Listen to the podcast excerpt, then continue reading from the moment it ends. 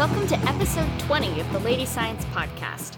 This podcast is a monthly deep dive on topics centered on women and gender in the history and popular culture of science. With you every month are the editors of Lady Science magazine.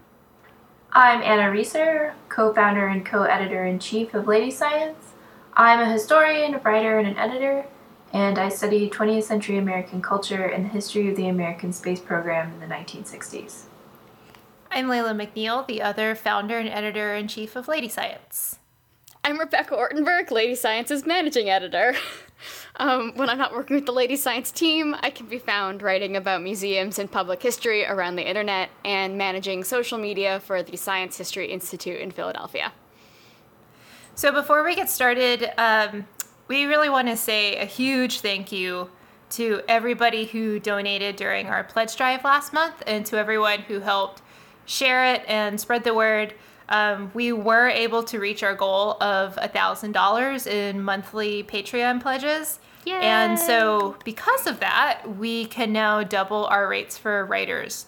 Um, and we couldn't be more thrilled about being able to do that. So, thank you, thank you, thank you, thank you so much. Yes, thank you, thank you, thank you. Thank you for giving us your money. Thank you for giving us money. um, so, it's June and that means that it is Pride Month. And so, like we did last year, we wanted to take an opportunity to turn our attention to queer people in the history of science. We currently have a great queer science series happening on our website. Um, we also ran one last year, so um, you can check out this year's series and last year's at um, ladyscience.com/blog. And today on the podcast, we're going to be chatting about 19th century queer women in science. Or, I suppose, if you want to get technical, women scientists in the late 19th century who never married, and but built their social, personal, and professional lives around other women. Uh, guys, in my head, I've been calling this the Gals Just Being Pals episode. I love um, Because I feel, yeah, just gals being pals. Um, but I will stop being facetious and making jokes about the way that we talk about queer people throughout history, though I could forever. Um, really, we want to talk about women who live together in romantic partnerships, regardless of what they called them at the time, um, and uh, talk about how they um, did that in a time before lesbian or queer were really identities um, as we understand them today. Um, what it meant for their professional and scientific work, and what looking at those relationships can teach us about queer identity and maybe even romantic relationships of all stripes today. And later in the show, we're welcoming back to the show Kate Sheppard, who's going to talk about research that she's doing on queer women archaeologists and Egyptologists in the 19th century. And Kate and her piece that is running uh, in the issue for June kind of really inspired this whole episode. So we're really excited to talk to her about that. So, yeah, let's get into it. Near the end of her life, Elizabeth Cushier, yes, Cushier, Uh, yes, let's Yep. go with that. As Wrote always, in- someone will send us Yep. an email. yep, yep.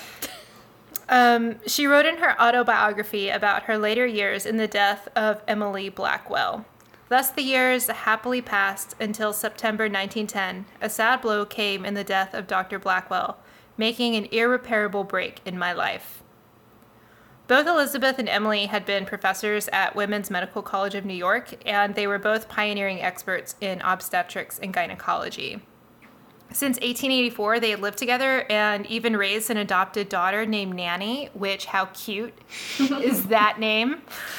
Um, while they certainly encountered many roadblocks throughout their lives, and they had to work tirelessly to receive the education that they wanted and to build their professional status, they were seen as respectable spinsters who had dedicated their lives to improving society. Uh, they wouldn't have called themselves lesbian or queer, and we don't know anything about their sex life. Um, and they certainly weren't married in the legal sense. Um, but they were a couple, and many of the people around them um, knew they were a couple, and they moved through the world that way. Um, that can sound pretty baffling to modern ears. Uh, we usually assume, in the kind of weird progressive view of history, that until very recently, queer people had to keep their relationships secret. And don't get me wrong, um, Blackwell and Cushier weren't out in the way we think of being out today, um, but they lived at a time when it was possible for two white middle class professional women to make a life together that, uh, to me at least, feels like this very modern and recognizable long term romantic relationship. So, okay, so we should back up a little bit and talk about why this is possible in this period. So, because I think before we can really understand the life that Blackwell and Cushier built together, we should talk about the social world in which they built that life and how that made it possible. So, one of the things that I think is tough for us to conceive of, about when we think about the past, um, and we think about the 19th century in particular, is how little time men and women spent with each other because of ideas about the differences between women and men, um, ideas about sex and sexuality. For many centuries in the West, women spent a lot more time exclusively in the company of other women, and men spent a lot of time exclusively in the company of other men. And one of the results of this segregation of men and women is that before the 20th century, women's deepest, most emotionally significant relationships were often with other women. And that was pretty normal, and it was even celebrated. And one 19th century writer, William Alger, said that women's love for one another, quote, constitutes the richness, consolation, and joy of their lives. And this phenomenon is generally called romantic friendship because there was so much of what we think of today as romance embedded in these relationships. And frankly, so much romantic language in the letters that have been left behind.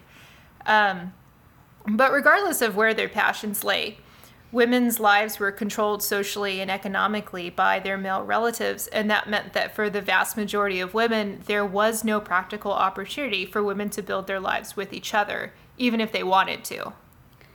Uh, but then um, in the mid to late 19th century, um, middle class white women start to have more access to education and economic independence. And because of that, there's this window of time when romantic friendship is still this like respectable and acceptable idea. Um, while at the same time, a growing set of fairly privileged women um, embarked upon professional careers that allowed them to support themselves without men. Um, and so there's this new possibility of economic freedom um, that meant that women who wanted a female partner, uh, who were in like the right like economic and social sphere, really could have one. And this isn't to say that it was easy to be an unmarried woman in the world, um, or to have a profession as a woman. Um, the women, the women we'll talk about today certainly like had to fight against a lot of um, structural issues to get the education and career they wanted, um, but it was possible, and it didn't make you destitute or a social pariah. Um, it just kind of made you quirky. It made you like the weird lady who knows a lot of stuff. Um, but as long as you were otherwise like within like socially like proper social circles, that was fine. And it was having a job and not being married to a man that made you quirky, um, not setting up a home with a woman. That thing actually like made a lot of sense once you were doing the other two things. uh, in her book Odd Girls and Twilight Lovers, Lillian Faderman notes that it was fairly common for college educated women to remain unmarried, and this is like the shocking fact of this episode, I think. So, in fact, in um, 57% of Smith College's graduating class of 1884 never got married. I love I love that statistic. it's so great. That's great. um, so it was incredibly common to just not get married if you went to college. And so, as educated professional women, a lot of women who worked in scientific fields in this time, naturally, they didn't marry either. So many of them had decades long partnerships with women who had similar education and social status and progressive interest. And so that brings us back to Emily Blackwell and Elizabeth Cushier. Emily was the younger sister of Elizabeth Blackwell, known for being the first woman in America to receive a medical degree. And Emily grew up in Cincinnati, Ohio, and was actually inspired by her sister Elizabeth to apply to medical school in Geneva, New York, but she was rejected. And then she was accepted by Rush Medical College. On her first day of medical school, she entered her classroom to find a cartoon on the chalkboard of an outrageous looking woman in bloomers. Um, and next to the cartoon were the words, quote, a strong minded woman and her very professional and mature male classmates went on to complain to the Illinois State Medical Society about her. The Medical Society censored the college for accepting a woman and then vetoed her admission after only one semester. Wow. She finally received her medical degree from Western Reserve University, or what is now Case Western. Uh, so in 1857, Emily and her sister, uh, having gotten their medical degrees, um, founded the New York Infirmary for in- Indigent Women and Children. Indigent's one of those words that I can never say out loud. Me. Um, today, uh, the um, infirmary still exists as uh, the Lower Manhattan Hospital. When it was founded, um, it was staffed only by women, which served a couple of important purposes. Uh, for one thing, it was an opportunity to employ women who were denied employment at other hospitals. Uh, from what I read, part of the reason why they founded it is because they had such a hard time getting employment elsewhere. That they're like, just fine, we'll do our own thing. Fine. Uh, says every woman. Exactly. Like it's like it's so like a fine, I'll do it myself kind Yeah. of move, power move that is delightful. Um, but there was also like a sort of um, reason for their patients as well, and uh, that's that honestly. Like today, there were women who were more comfortable uh, speaking to a woman doctor, particularly about gynecological issues. Um, and and you can imagine, especially like in the Victorian period, that uh, being ex- examined by a man would be like really stressful for a lot of women. And so this was an opportunity for that as well. Um, they expanded their efforts um, to both educate women doctors and serve women patients um, when in 1868 they opened the Women's Medical College. Uh, then a year later, when um, her sister moved to London, Emily became the dean of the college and remained its chief administrator for the next 30 years. From the time she was a young woman, Emily wrote about wanting to have a life companion. And in 1852, at the age of 26, she wrote, quote, I thought how beautiful it would be to live in the constant companionship of truly noble, loving natures, and I longed deeply and intensely for affection and sympathy. And yet, even when that feeling arises strongest, it is not for a man's affection, it is for a noble human being, neither man nor woman, for the old ideal. Sometime in a higher life, when I shall be more worthy of them, I shall meet them, the kind, beautiful companions of my dreams. There's so many feels. Yeah, I got I got goosebumps reading it. so Emily first met Elizabeth Cushier when Elizabeth became a student at the Women's Medical College in 1869. After completing her degree, Cushier went to Zurich because that was the only place that would allow her to do the lab research that she was interested in. And she returned to New York and became a professor at the medical college in 1876, and that is when the relationship between Cushier and Blackwell seems to have taken off. Uh, in 1882, they set up a home together, and as we mentioned earlier, they also raised their adopted daughter. I think it's um, really important to emphasize just how interconnected their lives became. While they were both continuing to have careers, they raised Nanny together and discussed what her education would be like, like families Do. do. Like parents, Um, yeah. co parents. They summered in Maine, like families do. well, some And families. Usually, um, would return home a few days before Blackwell so that she could air out the house and get things cleaned up.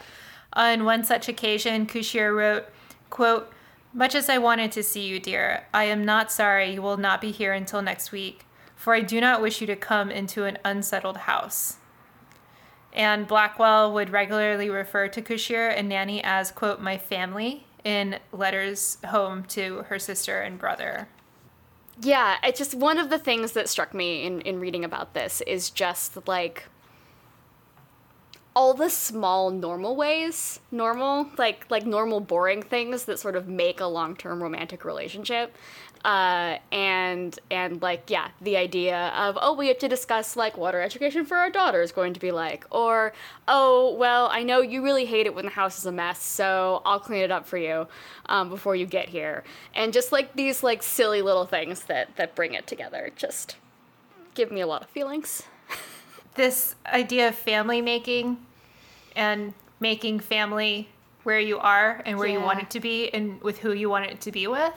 And I think that that does have a very modern feel to it. Mm-hmm. You know, Yeah. like I feel like, especially in pop culture, there's been a lot more emphasis in the last decade or so on highlighting what family can look like. Um, and so this to me feels like a very modern representation of what family making can be. Oh, jeez.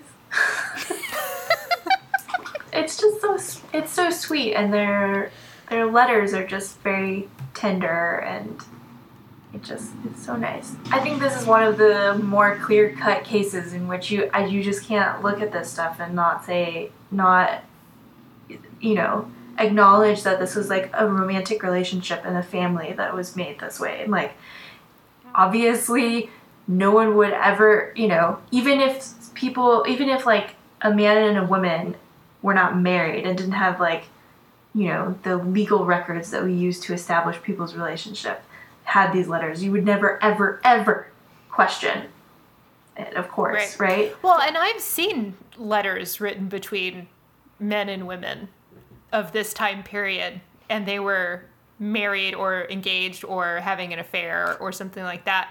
And they're using very similar language. Like Yeah. it's, but it's like when, for a long time, when historians have looked at these letters when they're between men and men or between women and women, that it's somehow they look at it in a different different way. That now this is um, something that is, well, they're using romantic language, but that doesn't necessarily mean there's a romantic attraction or whatever. But if a straight couple is using the same language in their correspondence, there's no question. Yeah. You know, exactly and also like this idea that like oh well we can't prove that they had sex so Right. yeah, and also that's none of your business. Yeah. Seriously. I mean, I can't prove that like half of the people that were like straight people that were married and didn't have kids also didn't have sex. exactly Yeah. Yeah, that's like really basically the only way we can prove that someone had sex is if there was a child involved. Yeah, we And even can- then, we can't really 100% prove it because the could they, she could have been having sex with someone else. exactly That's true. i think that want to get there's super technical.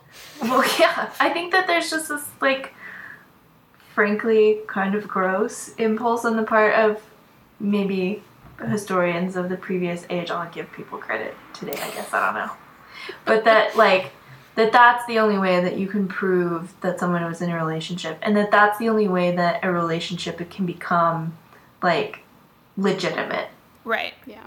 and that's a huge bummer. Yeah. You know, And Yeah, I mean, they didn't have Facebook. They couldn't mark their status. How else were they going to be legitimate if it wasn't for the sex? yeah.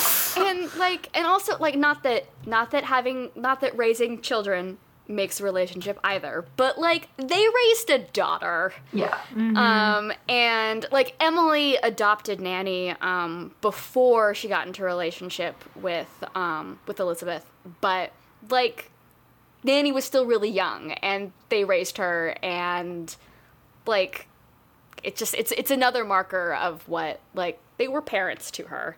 Yeah, she had two moms. Yeah, Yeah. yeah, This particular story is kind of interesting because it falls at this moment in history, um, like we said earlier, where there's sort of a window um, for these kind of relationships. Um, but um, when Emily Blackwell died in 1910, this kind of two respectable spinsters living together thing had be, had started to become suspect in sort of the social life of uh, the early 20th century. So basically, um, the it became medicalized, which is something Yeah. we've talked Yep. about before. The medical community started to identify women who had relationships with one another, and specifically women who had sex with one another, as uh, lesbians or female inverts. And at first, um, the women who were identified as inverts were universally poor, they were sex workers, they were women of color, women who were already seen by quote unquote respectable society as degenerate and sexually promiscuous. Promiscuous. That's um, that one's mine. You have indigent. I have prom- promiscuous. And is this, am I correct in thinking this timeline correctly? Like, this is also around the time when sex sexologist or sexicology? Yeah, There's yeah, a word that I'm all not getting. coming up at the same time. right, okay, Yeah. that's what I thought, that those, that that path, path, pathology, wow. We're really doing good with the words tonight, guys. you get Oh one, my and you get one, and you oh get one. That it was like the introduction of that kind of like quote Yeah. unquote branch of science that pathologized these types of Yeah. relationships. And like Freud's coming up somewhere That's in right. here too, and like all these ideas about like, yeah, medicalizing sexuality and many parts of kind of people that were just previously like things people did or ways they structured their lives, like yeah, become medicalized in various ways. Um, and soon, um, and while you know they they start with medicalizing the people that they thought were terrible, um, soon researchers start to turn their gaze on middle class quote unquote romantic friendship. Um, in 1905, so even before Emily Blackwell had died, um, a man named Bernard Talmey published a treatise called Women. Literally Oh, the title. Women. so Um, melodramatic. Women. I feel like it needs an exclamation point at the end. Anyway, he calls uh, intimate relationships between women, quote, of homosexual origin. Homosexual, I think, is a pretty new word, too, at this time, um, for context. Yeah. Um, and he said that the only reason that people didn't have a problem with romantic friendship is because they couldn't imagine respectable women having sex with one another. Which, to be fair, was probably a little bit true. Yeah. like this is kind of part of what's why um, both today I think we have a hard time talking about the sexuality of these women, but also the reason why I think that like they were seen as respectable is because they were seen as sexless. Um, and as soon as anyone started thinking, well, maybe it's not sexless, then everyone freaked out and yeah. it was terrible. Um, but uh, so, what did the middle class women in romantic friendships do when faced with the prospect of being labeled as inverts and lesbians? Did they band together with their non-white working class sisters? no. like usual, no. Um, at least not in general. Um, many of them sort of, uh, even women who had like had these lifelong relationships, uh, condemned inverts, um, said, "Oh God, no, I'm not like I'm not a lesbian," um, and uh, insisted that their relationships had no sexual component, um, or at the very least, they'd say things like, "Well, like." It happens sometimes, but like we didn't mean to, and it wasn't the point. Uh, and by the early 20th century, um, also many women's college professors were specifically discouraging students from making the kind of romantic attachments that those college professors were in. Um, and so it just it gets really messy because basically like racism and classism comes into play in like a hard, terrible way uh, in this like transition away from romantic friendship. And given all of that. how can we talk about like the origins of romantic friendship and and the modernness of it and just what it means to us today Yeah. Well, I think just this issue of class is something to really bear in mind that like the the idea of two respectable spinsters making a life together that creates this window for for you know something like Blackwell's relationship isn't available to women who are not of a certain class, who are not either professionals or who are sort of um, have like family money and sort of have means of their own. Like, uh, it that like the the window of that type of relationship that we've been talking about, like relies on factors related to class for sure. If you're like a poor working woman in the 19th century and you're you're not married, you're not like setting up this like nice house that needs to be aired out when you're coming back from your summer in Maine. You know, you're living in like a boarding house or a rooming house with a bunch of other single like young women and you're not creating this kind of genteel family life together. I think um, an interesting representation of some of these more problematic aspects of looking at some of these women in the past is being done really well in Gentleman Jack. Yes. Um, because on the one hand, like Anne Lister was like a force in many ways but at the same time like i think we would assume that that she was this force who kind of put herself in male space uh, and made herself known and present in male space and was very um, open in her diaries about wanting a family and feeling like she deserved a family and um, that she was born to love women and that that was natural because she was born that way and so we kind of look at that as being a progressive feminist figure, but she was also like kind of shitty to poor people.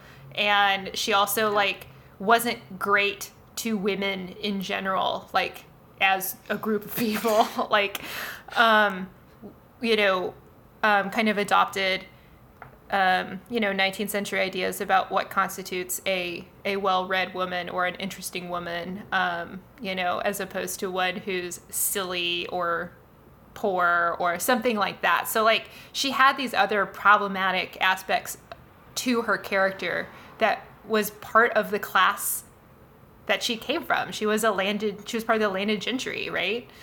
Um, so I think they're doing a really good job of of kind of giving us both of that. I mean, she, yeah. Yeah, you know, she's a complex character because she was a complex person. yeah, and you like every once in a while I find myself slipping into the kind of like she's the protagonist and everything she does is right. And then she just like she just rains down disdain on her sister for wanting to oh marry oh that gosh. That carpet rug guy. guy. And you're just like, oh god, no that's one right. is a good enough friend to Marian Lister. she seriously, she needs a buddy. She does. Poor Marian. Yeah. But like, yeah, I mean, I, I love that they'll they'll slip in details. Like I think there's one point when she's going down into a coal shaft, and there are like children working in the coal mine, and she just says something like, "Oh, well, like how much are how much do they cost, or like how hard do they work?" and then like the guy, t- the the foreman tells her, and then they keep moving on, and like mm-hmm. the camera lingers on these poor children while like Anne Lister's just like paying attention to coal things. An important part of that too is that she it wasn't that she like rejected all of like you said all of the social structures of her time like she wanted to be married to a wealthy woman to a yeah. wealthy woman yeah she yeah. talked uh, she talks about how she wants all of her tenants to be married because that makes them yes. more settled so she wasn't like trying to like you know totally destroy the system because the system gave her her wealth and her status and her ability to pursue these romantic relationships with women and to like have plans to marry a woman and live with her anyway like so understanding the way that those sort of structural forces interplay in the way that these people these these women kind of navigate this within their own context and kind of leverage their their position is important in understanding yeah. how this how these things are uh, are possible and how how someone would build a life like this. Yeah, and I think the same with like modern current day people. Like just because you're marginalized on one front doesn't mean you're immune nope. from criticism on another. I think that should also apply to the people that we look at in the past Yeah. as well. Yeah, and I and I do think that there's this like awkward to deal with thread of respectability politics through like the history of gay liberation. Um, in in that like so you have yeah you so you have these like 19th century respectable spinsters. Um, and then in the mid 20th century with like the Mattachine Society and the Daughters of Bilitis who were these um, uh, gay and lesbian um, organizations um, that did a lot of really important work for uh, um, what we now call LGBT rights, but their whole thing was we're not like those working class people. Like there was a there's a whole um, discourse about how um, the they wanted they in some of these early uh, marches um, they were like no the women dress like very very feminine and the men dress very very masculine. And they wrote a lot of negative things about uh, butch and femme culture that was also like the thing among lesbians at the time. Um, about working class lesbians at the time. And so like uh, there's all of that and then um, you know like we get the 90s and aughts where there's this idea where the only kind of appropriate queer person is someone who wants to get married and have 2.5 kids in a house in the suburbs and is white um, and middle class and we're going to ignore all the other queer people that exist Uh, Right. The nuclear family, yeah, but yeah, like with like two dads or two moms. Exactly. Yeah. Yeah. yeah, Not gonna not gonna take leave all the other structures in place. And Two Right. June cleavers. yeah, What'd you say? Two June cleavers. yeah. Perfect. Oh, oh boy. um, and so yeah, it's this awkward. I feel like there is this like awkward s- strain of of that because yeah, being one marginalized thing doesn't make you not marginalized in other ways, and um, and because in some ways, like in problematic ways, it has allowed queer people to who can to navigate spaces in in ways that and they've taken advantage of that. when I think looking at um, not only like this history of recovering and looking at these figures and all their complexity, but also looking at the history of gay rights and gay liberation, and then like the history of sexuality and the history of queerness, and how that discourse has changed over like every decade Yeah. there's a, a new a new argument about how we're talking about this and how we should be talking about it and i think that can continually reevaluating how we've done this history how we have talked about it how we've talked about these people of the past and how we've talked about ourselves like keeps moving the conversation forward in a really good way i think. Like we're not done having those conversations by any means and i think that it's good. I think it's a it's a healthy conversation. It's a robust conversation. I wish that more people would be interested in having it to be honest. Or be open to having it i guess is more the or the people who had the conversation in the 70s and stopped there. It's just along with being wrong, it's just so much less interesting. In line with what you were saying about the the way that we are sort of continually revisiting this in the context of trying to understand the past you know in terms of our contemporary discussions about about queer liberation i think that this continual like surfacing of these figures of the past and trying to reckon with them and trying to fi- figure out what the place of these stories is today, that adds so much richness and so so much complexity to our understanding of the past in general. Like it's so incredibly important to recover these stories, but also to continually kind of like um, resurface them and and like interpret them and contextualize them so we may have these ideas about the 19th century where men marry women and do all their affairs and women do nothing except do needlepoint and stuff.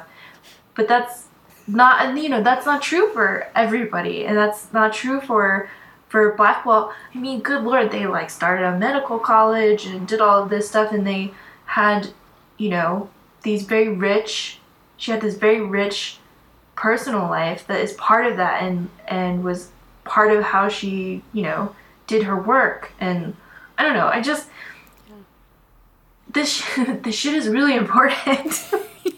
I think I think it's a good time to do our interview. Yes. I think so.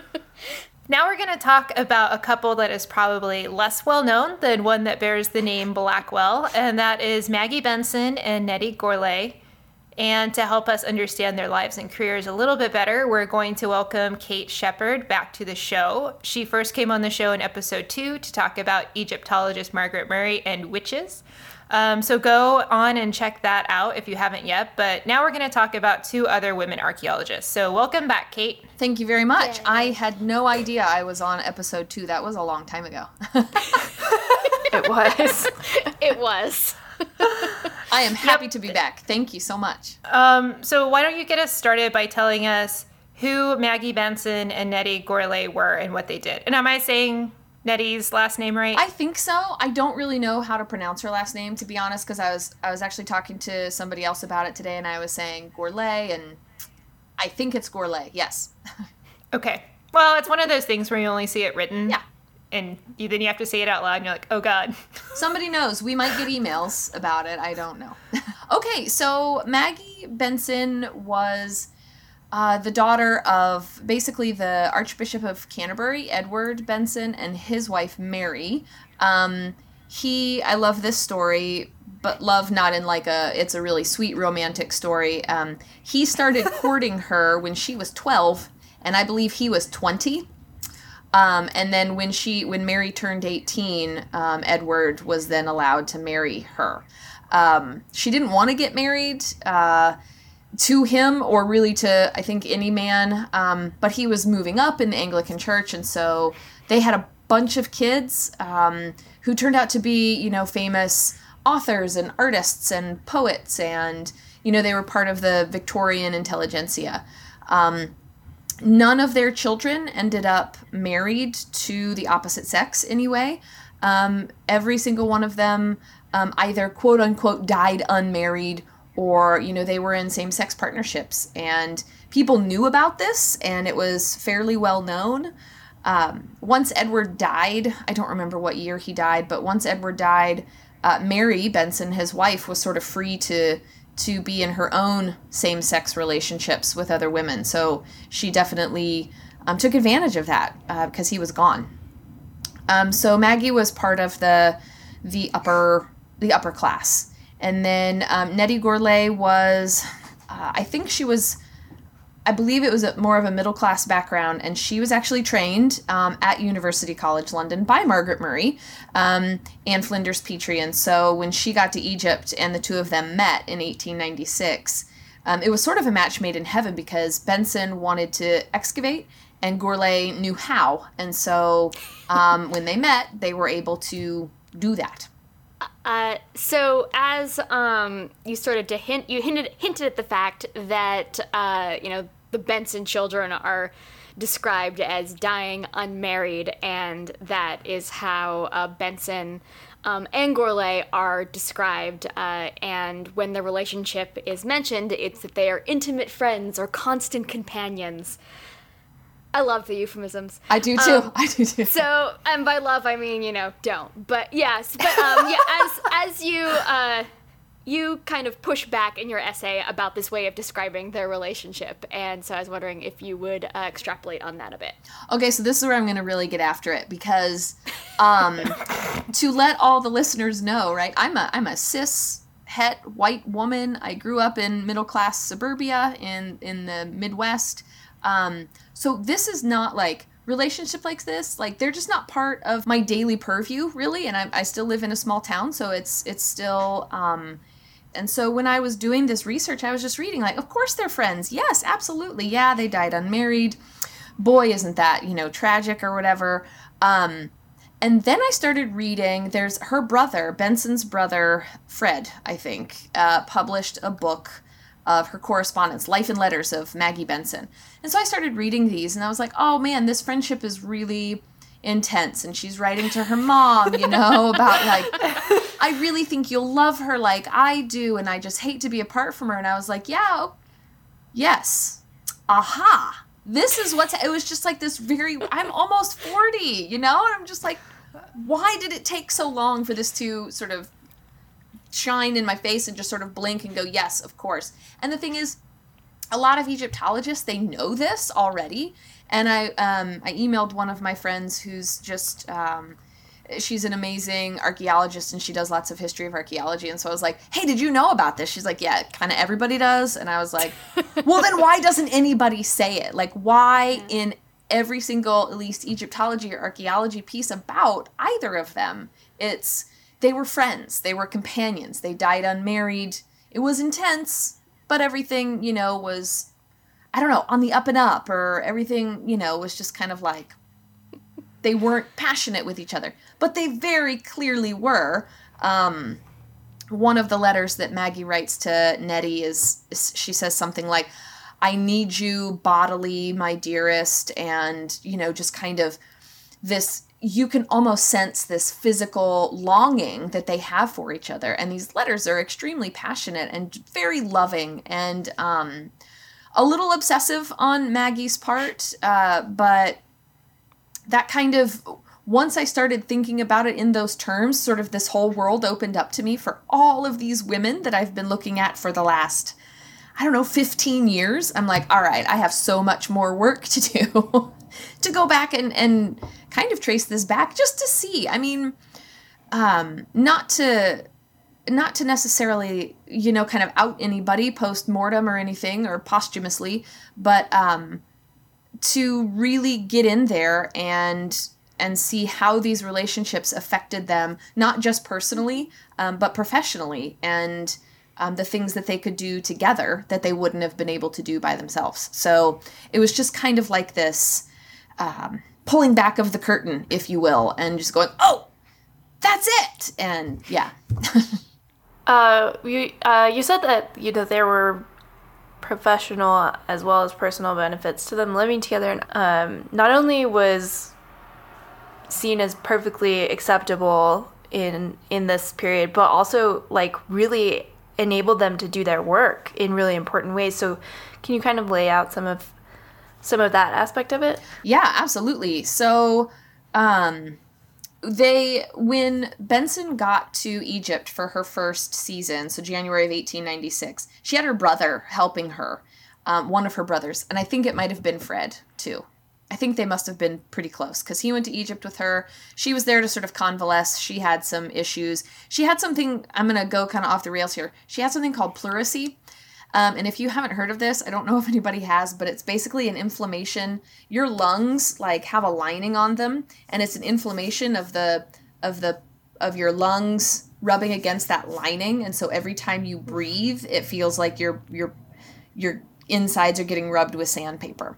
And so what they have to do is this is great. So what they have to do is they have to go in and they do this now obviously like outpatient, but it's still pretty awful. They go in with just like a big needle and they have to like drain that lining. Oof. They had to do that for her in Egypt in 1896. Um, in her hotel room, right? That was probably not the cleanest.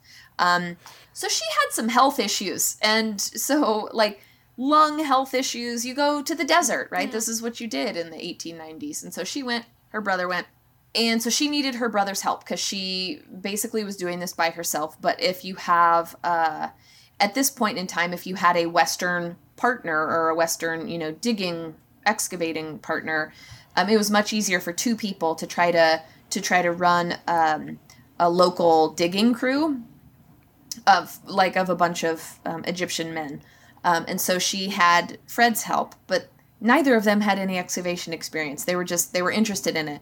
Maggie had read some books. They had money. Um, they had the support of this one archaeologist who was working in the area percy newberry and that's really all they needed. They had money. They had somebody to kind of give them a little guidance and they had a crew who would work. So they started digging um, in Karnak, and then the following season, January of eight, er, January of 1897, a mutual friend basically introduced Nettie and Maggie um, And so now Nettie could come in and she could be like, all right, here's what we've got to do. Here is the process. Here's how we're going to do it. Um, and now we're going to publish all of these findings because these are really important. And she could tell, you know, the Bensons what they were looking at, and she could um, help them do all of this organization because she had the training. So, but she had she didn't have the money. Nettie didn't have the money. So they kind of come together as like Benson has the money, she has the connections, she has already started the excavation, and then Nettie comes in and she needs basically everything that Benson has, and Benson needs everything that Gourlay has. And um, so they formed this really perfect professional pair because uh, Gourlay knows all of the ins and outs of academia and how you publish this and how you get help from the Department of Antiquities and how all of that works. And then Benson, of course, I mean, has the money, which is super important.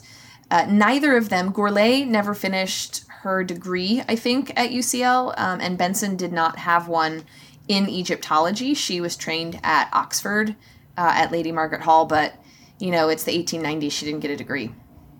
Um, so yeah, they they were able so professionally to do that, and then just personally, uh, I know that Benson, the mutual friend that uh, introduced Gourlay and Benson, her name was Lady Jane Lindsay, and she wrote back to Benson's mother and said, "You should see, you know, your Maggie. Like, I, I was walking through the gardens today at the hotel to find her, and it's like she's a whole new person um, after she had met Gourlay, and."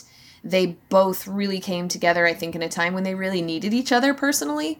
Uh, and so then they were able to kind of let both of those um, mm-hmm. flourish. One of the things that I think is interesting about adding to the the professional aspect of their relationship and how it was professionally beneficial is that neither one of them had to share the spotlight or the credit with a male partner. Yeah. Um, yeah. That they were able to support each other kind of in a really cohesive way without having to worry about their things being stolen by a man. Yeah. And they did yes. publish a book together, yeah? Yes, they did. Um, the Temple of Mut in Asher, which is the Temple of Mut in Karnak. I've never really been able to figure out exactly what the Asher part necessarily means, but yeah. Um, it's a. I think Benson is first author and Gourlay is is second, which usually happens. The person who has the money is the is the first author, but yeah, and they they thank Percy Newberry as their assistant, and they thank Fred Benson as their assistant. Um, but they didn't get any of the credit, which is fantastic. or the men didn't get any of of that credit, which they shouldn't, right? right. Because they didn't yeah. fund the work. They didn't necessarily do it. Um, yeah, that's a really good point. And they they had that luxury of not having to worry that they were going to be silenced or that they had to worry that I'm, you know, I'm putting all this work in and I'm publishing all this all this work and you know, it's my it's Professor Petrie's work, and I'm not going to get my name on that. But they didn't. Yeah. They didn't have to worry about that. In in so many ways, it feels a lot like you know we talk about in history of science partnerships and and couples who did work together and you know we've talked about on, talked about that on the podcast and the, pro- the problematic things that happen with that of course uh, and it feels like you do you see a lot of parallels to that except like they are both able to be equal partners in this and um, it's it's just yeah it, it the both the parallels and the things that are different make it so fascinating. Yeah i yeah i totally agree. And there are um one of the so when i was working on this i kind of got on twitter and i i sort of just threw it out there i was like who knew this and didn't tell me basically um and Sharon Marcus, the author of uh, Intimate Friends, I believe. Oh, gosh. no, Between Women. Thank you, Between Women. Um, she responded to me, right? I mean, this was like a award-winning book, best-selling author, and she responded to me on Twitter, and um, she was lovely, and she was just like, "Hey, you know, I, I kind of wrote the book on this," and I was like, "Thank you so much," uh, and so I went, and she lays out these these different kinds of relationship dynamics usually that would mm-hmm. happen mm-hmm. between women. Um, and one of, to me, for me and for um, Benson and Gourlay, the most important one was this yeah. one between equals, um, because that's exactly what it was. And there are other, of course, you know, relationship dynamics. They're relationships. Um, but they did not have that kind of relationship where one was a, a more do- dominant or more outspoken person. They were just, they were working together.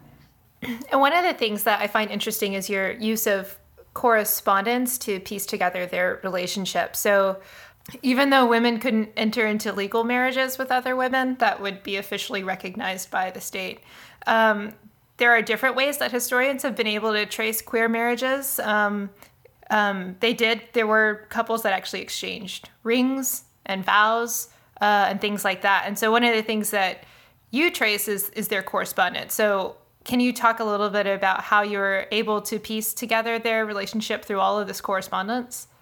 Yeah. Um, I love letters. They are, and I love love letters. So they they're amazing, and it it kind of, and I, I don't know. I should probably be better at it too, but it it makes one sad that we don't have a whole lot of that correspondence that's going to be coming out of say the early 21st century. But these letters that you know we've all had to write pieces like this where you have a little bit over here and then you have a little bit over here and how can i get these seemingly disparate sources and then i've got to find a newspaper thing over here and then you have to kind of weave it all together um, thankfully uh, her brother had published a, a, ton of her letters um, and then um, I also was able, so I used the Intimate Friends book to kind of help me put all of that in context. So I used uh, Intimate Friends by Martha Vicinus and Between uh, Women by Sharon Marcus, and they both of those were huge helps for me to even to get my mind into, um, you know, just kind of a a, a non heterosexual, like non heteronormative mindset.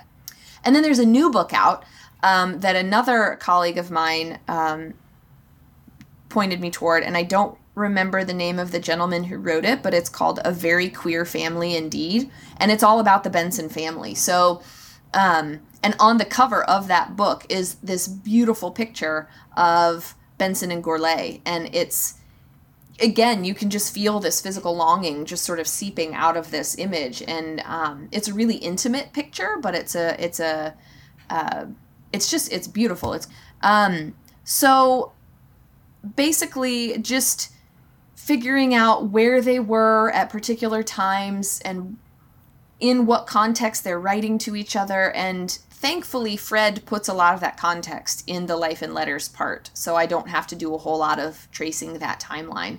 Um, but there's not he doesn't really produce anything from gourlay coming back.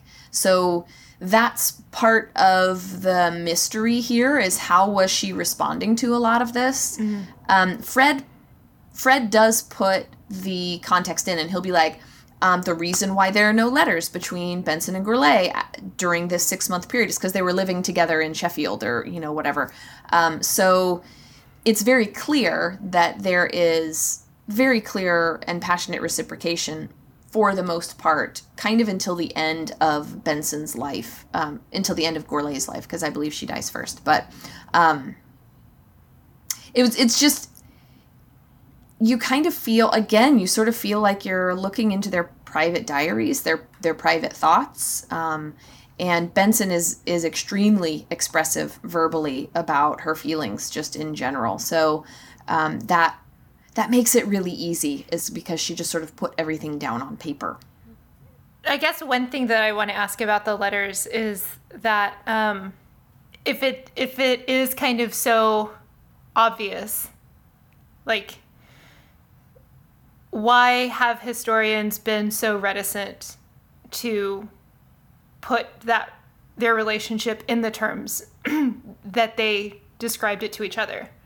I I wonder the same thing. And I wonder, well, I have some thoughts, and I'm just going to put them out there because here we are. It's Lady Science. Um, I mean, it's definitely, from my perspective, it seems to be the, um, you know, the patriarchal construction, the really muscular archaeology that goes on. And that, ten- that is the um, in the history of archaeology and especially Egyptology, that's the main narrative. These men go out, they're helped by their wives um, very often, or they marry their students who they meet um, in Cool, this cool, very above board. Exactly. It's so anytime I'm like, oh, this person did that, it's like, no, that doesn't sound right. I um but yeah, exactly. Just like, hey, hey lady, you're my student. Do you wanna like sit around the campfire with me tonight? I don't know. You're my wife now. You're my wife now because you wrote something that I'm gonna put my name on. Yay. Um, I think that was like how you get married in archaeology in the 1880s. It's like, will you write up my notes? Yes. Aha, we're married. Um, but also, wouldn't that be hilarious? Um, also, like, so so we tell these stories of Petrie and Hilda, his erstwhile and long-suffering wife, who came out into the field and um, you know, they never celebrated on Christmas because they were too busy working. A lot of the story that doesn't get told is that he had to like work really hard to convince her to marry him. He asked her once and she said no and like escaped to the countryside. And then he had to go and convince her mother that she should do this. And then she was like, "Yeah, okay, I guess I will."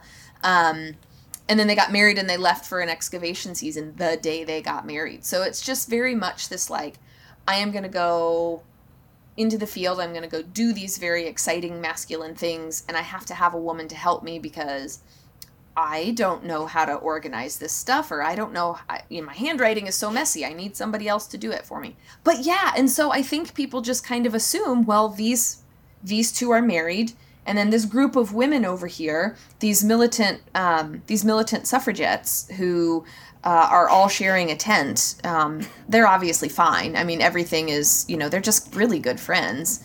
And that's the only way that we can and should explain it. And also, there's probably a little bit of, you know, trying to be careful because we look for that smoking gun of, aha, these two were clearly married. But you can't trace that in many of these cases, Leila, like you had said, right? Um, but then you have people like Amelia Edwards, the sort of godmother of Egyptology, very well known um, to Egyptologists. Her grave site with her partner, her I think they were together for something like 30 years, um, Ellen um, Braysher, uh, is a LGBTQ um, listed site in England. Um, and people go there. It's like a pilgrimage kind of site. And Edwards was known, Edwards and Braysher were known to be to, a, a, a pair. Everybody knew it. And, um, and everybody also knew that Edwards would go and travel with a number of women in her life um, who could give her, I think, particular emotional and possibly physical things that Braysher just couldn't. Um, and, But Braysher was okay with it because she always came back home. Uh, so we know all of this stuff, but yeah, I, I wish I had just like, aha, this is it. This is why nobody is saying this. I mean, Well, and I think also because you're talking about a smoking gun is like looking for like someone to have written Yeah. down There's this- definitively. I like men or I like women. Like, Yeah. Yeah, there's this thing where it's like we're like we have to find out if we we can't know if they had sex. yes. Um, which is Yes. also weird because Right. that is not the definition of a heterosexual relationship either. Nope. right? It's like does it, it yeah. Um, and not to like universally desexualize the relationships either, but um yeah, it gets we get stuck in this idea that we have to know if they had sex with each other. Yeah. Um, Right. because that's the way that we define this relationship when there's no legal standing for it. Yeah, that fe- I mean that feels like an excuse more than the reason. Um, Yeah. The reasons I think are, as as you said, more have to do with heteronormativity and patriarchy and awkwardness with female sexuality and all that good stuff. Um, Yeah. But it's funny the things people trot out, like, well, we don't know for sure. We don't know if they had sex for sure. Well, we don't know. Oh, well, you know, Victorian women just wrote like this. Oh, well. Um, all these things. Uh, oh, well, this was just like part of this like cultural understanding. And, um, and like some of those things are a little bit true, but it's still, yeah, if you build your life with someone, yes. that person is your sort of life partner Yeah. regardless of like sexuality or identity. Yeah, agreed. And but that's the thing because with Edwards specifically, she is very clear um, when she falls in love with these women. Um, she was extremely passionate in her letters toward Kate Bradbury, who was her uh, quote unquote traveling companion toward the end of her life. Um, but I know before she met Braysher, she was uh, basically in a in a partnership with a um, like a vicar and his wife, and she made the vicar marry her to the vicar's wife in the church in front of an altar, and they exchanged rings and everything, and like. That's Everybody was okay with this. Yeah, she was a force of nature. I would have amazing. loved to have met her. Um, but yeah, like people know this, right? This Yeah. is out there. These are stories that people knew. She wrote letters to some of her male colleagues, and um, they wrote back and they're like, Well, I burned those private pages you told me to burn. And it's like, why is she making them burn private pages? Like, we all know what they're talking about. Um, right. and that's where especially the marcus volume was super helpful she said something like uh, rebecca like the point that you're making whether or not they actually had sex becomes way less important than um, how the people around them perceived them are they a couple yes they are Yeah. we don't really care what they're doing in their bedroom Right. we just know that they're a couple Right. And their correspondence showed that they saw themselves as a couple Yeah. Yeah. as well. Yeah. yep So I guess like kind of the final question because we were just now talking about the erasure of these kinds of relationships in history. Why do you think it's important that we don't erase them? And like I know that your your specialty is history of archaeology, but I think that this could have is is important for the history of science Yeah. at large. So if you could kind of talk about why you think it's so important that we do recognize the relationship between Benson and Gourlay um, as queer. I think it's important because we focus so much on heterosexual partnerships and what they do for both the male and the female scientist in the history of science. We do talk about this. We know all about um, Einstein's first wife. We know all about what Emma Darwin did for Charles, right? Read to him on the couch when his tummy hurt too bad. Um, and I'm not trying to minimize what he was going through, but just like that was it, right? And so there are all of these heterosexual partnerships that are seen as legitimate and they're helping each other and we're giving credit to those.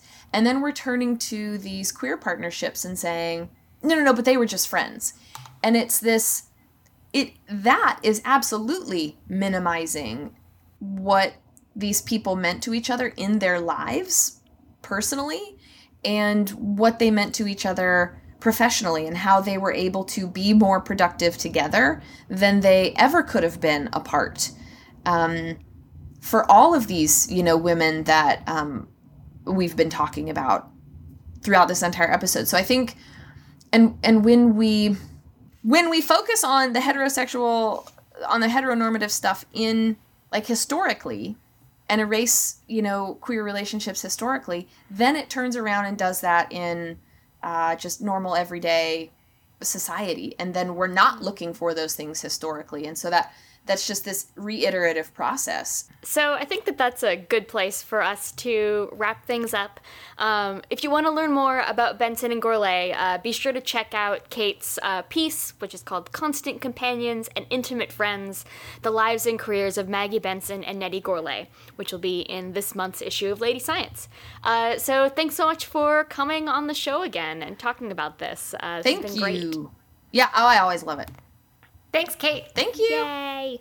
If you liked our episode today, leave us a rating and a review on Apple Podcasts so that new listeners can find us. And it is Apple Podcasts because iTunes is dead. For show notes, episode transcripts, to sign up for a monthly newsletter, read monthly issues, pitch us an idea, and more, visit ladyscience.com. And as we constantly remind you, we are an independent magazine and we depend on the support from our readers and listeners. You can support us through a monthly donation with Patreon or through one-time donations. Just visit ladyscience.com slash donate.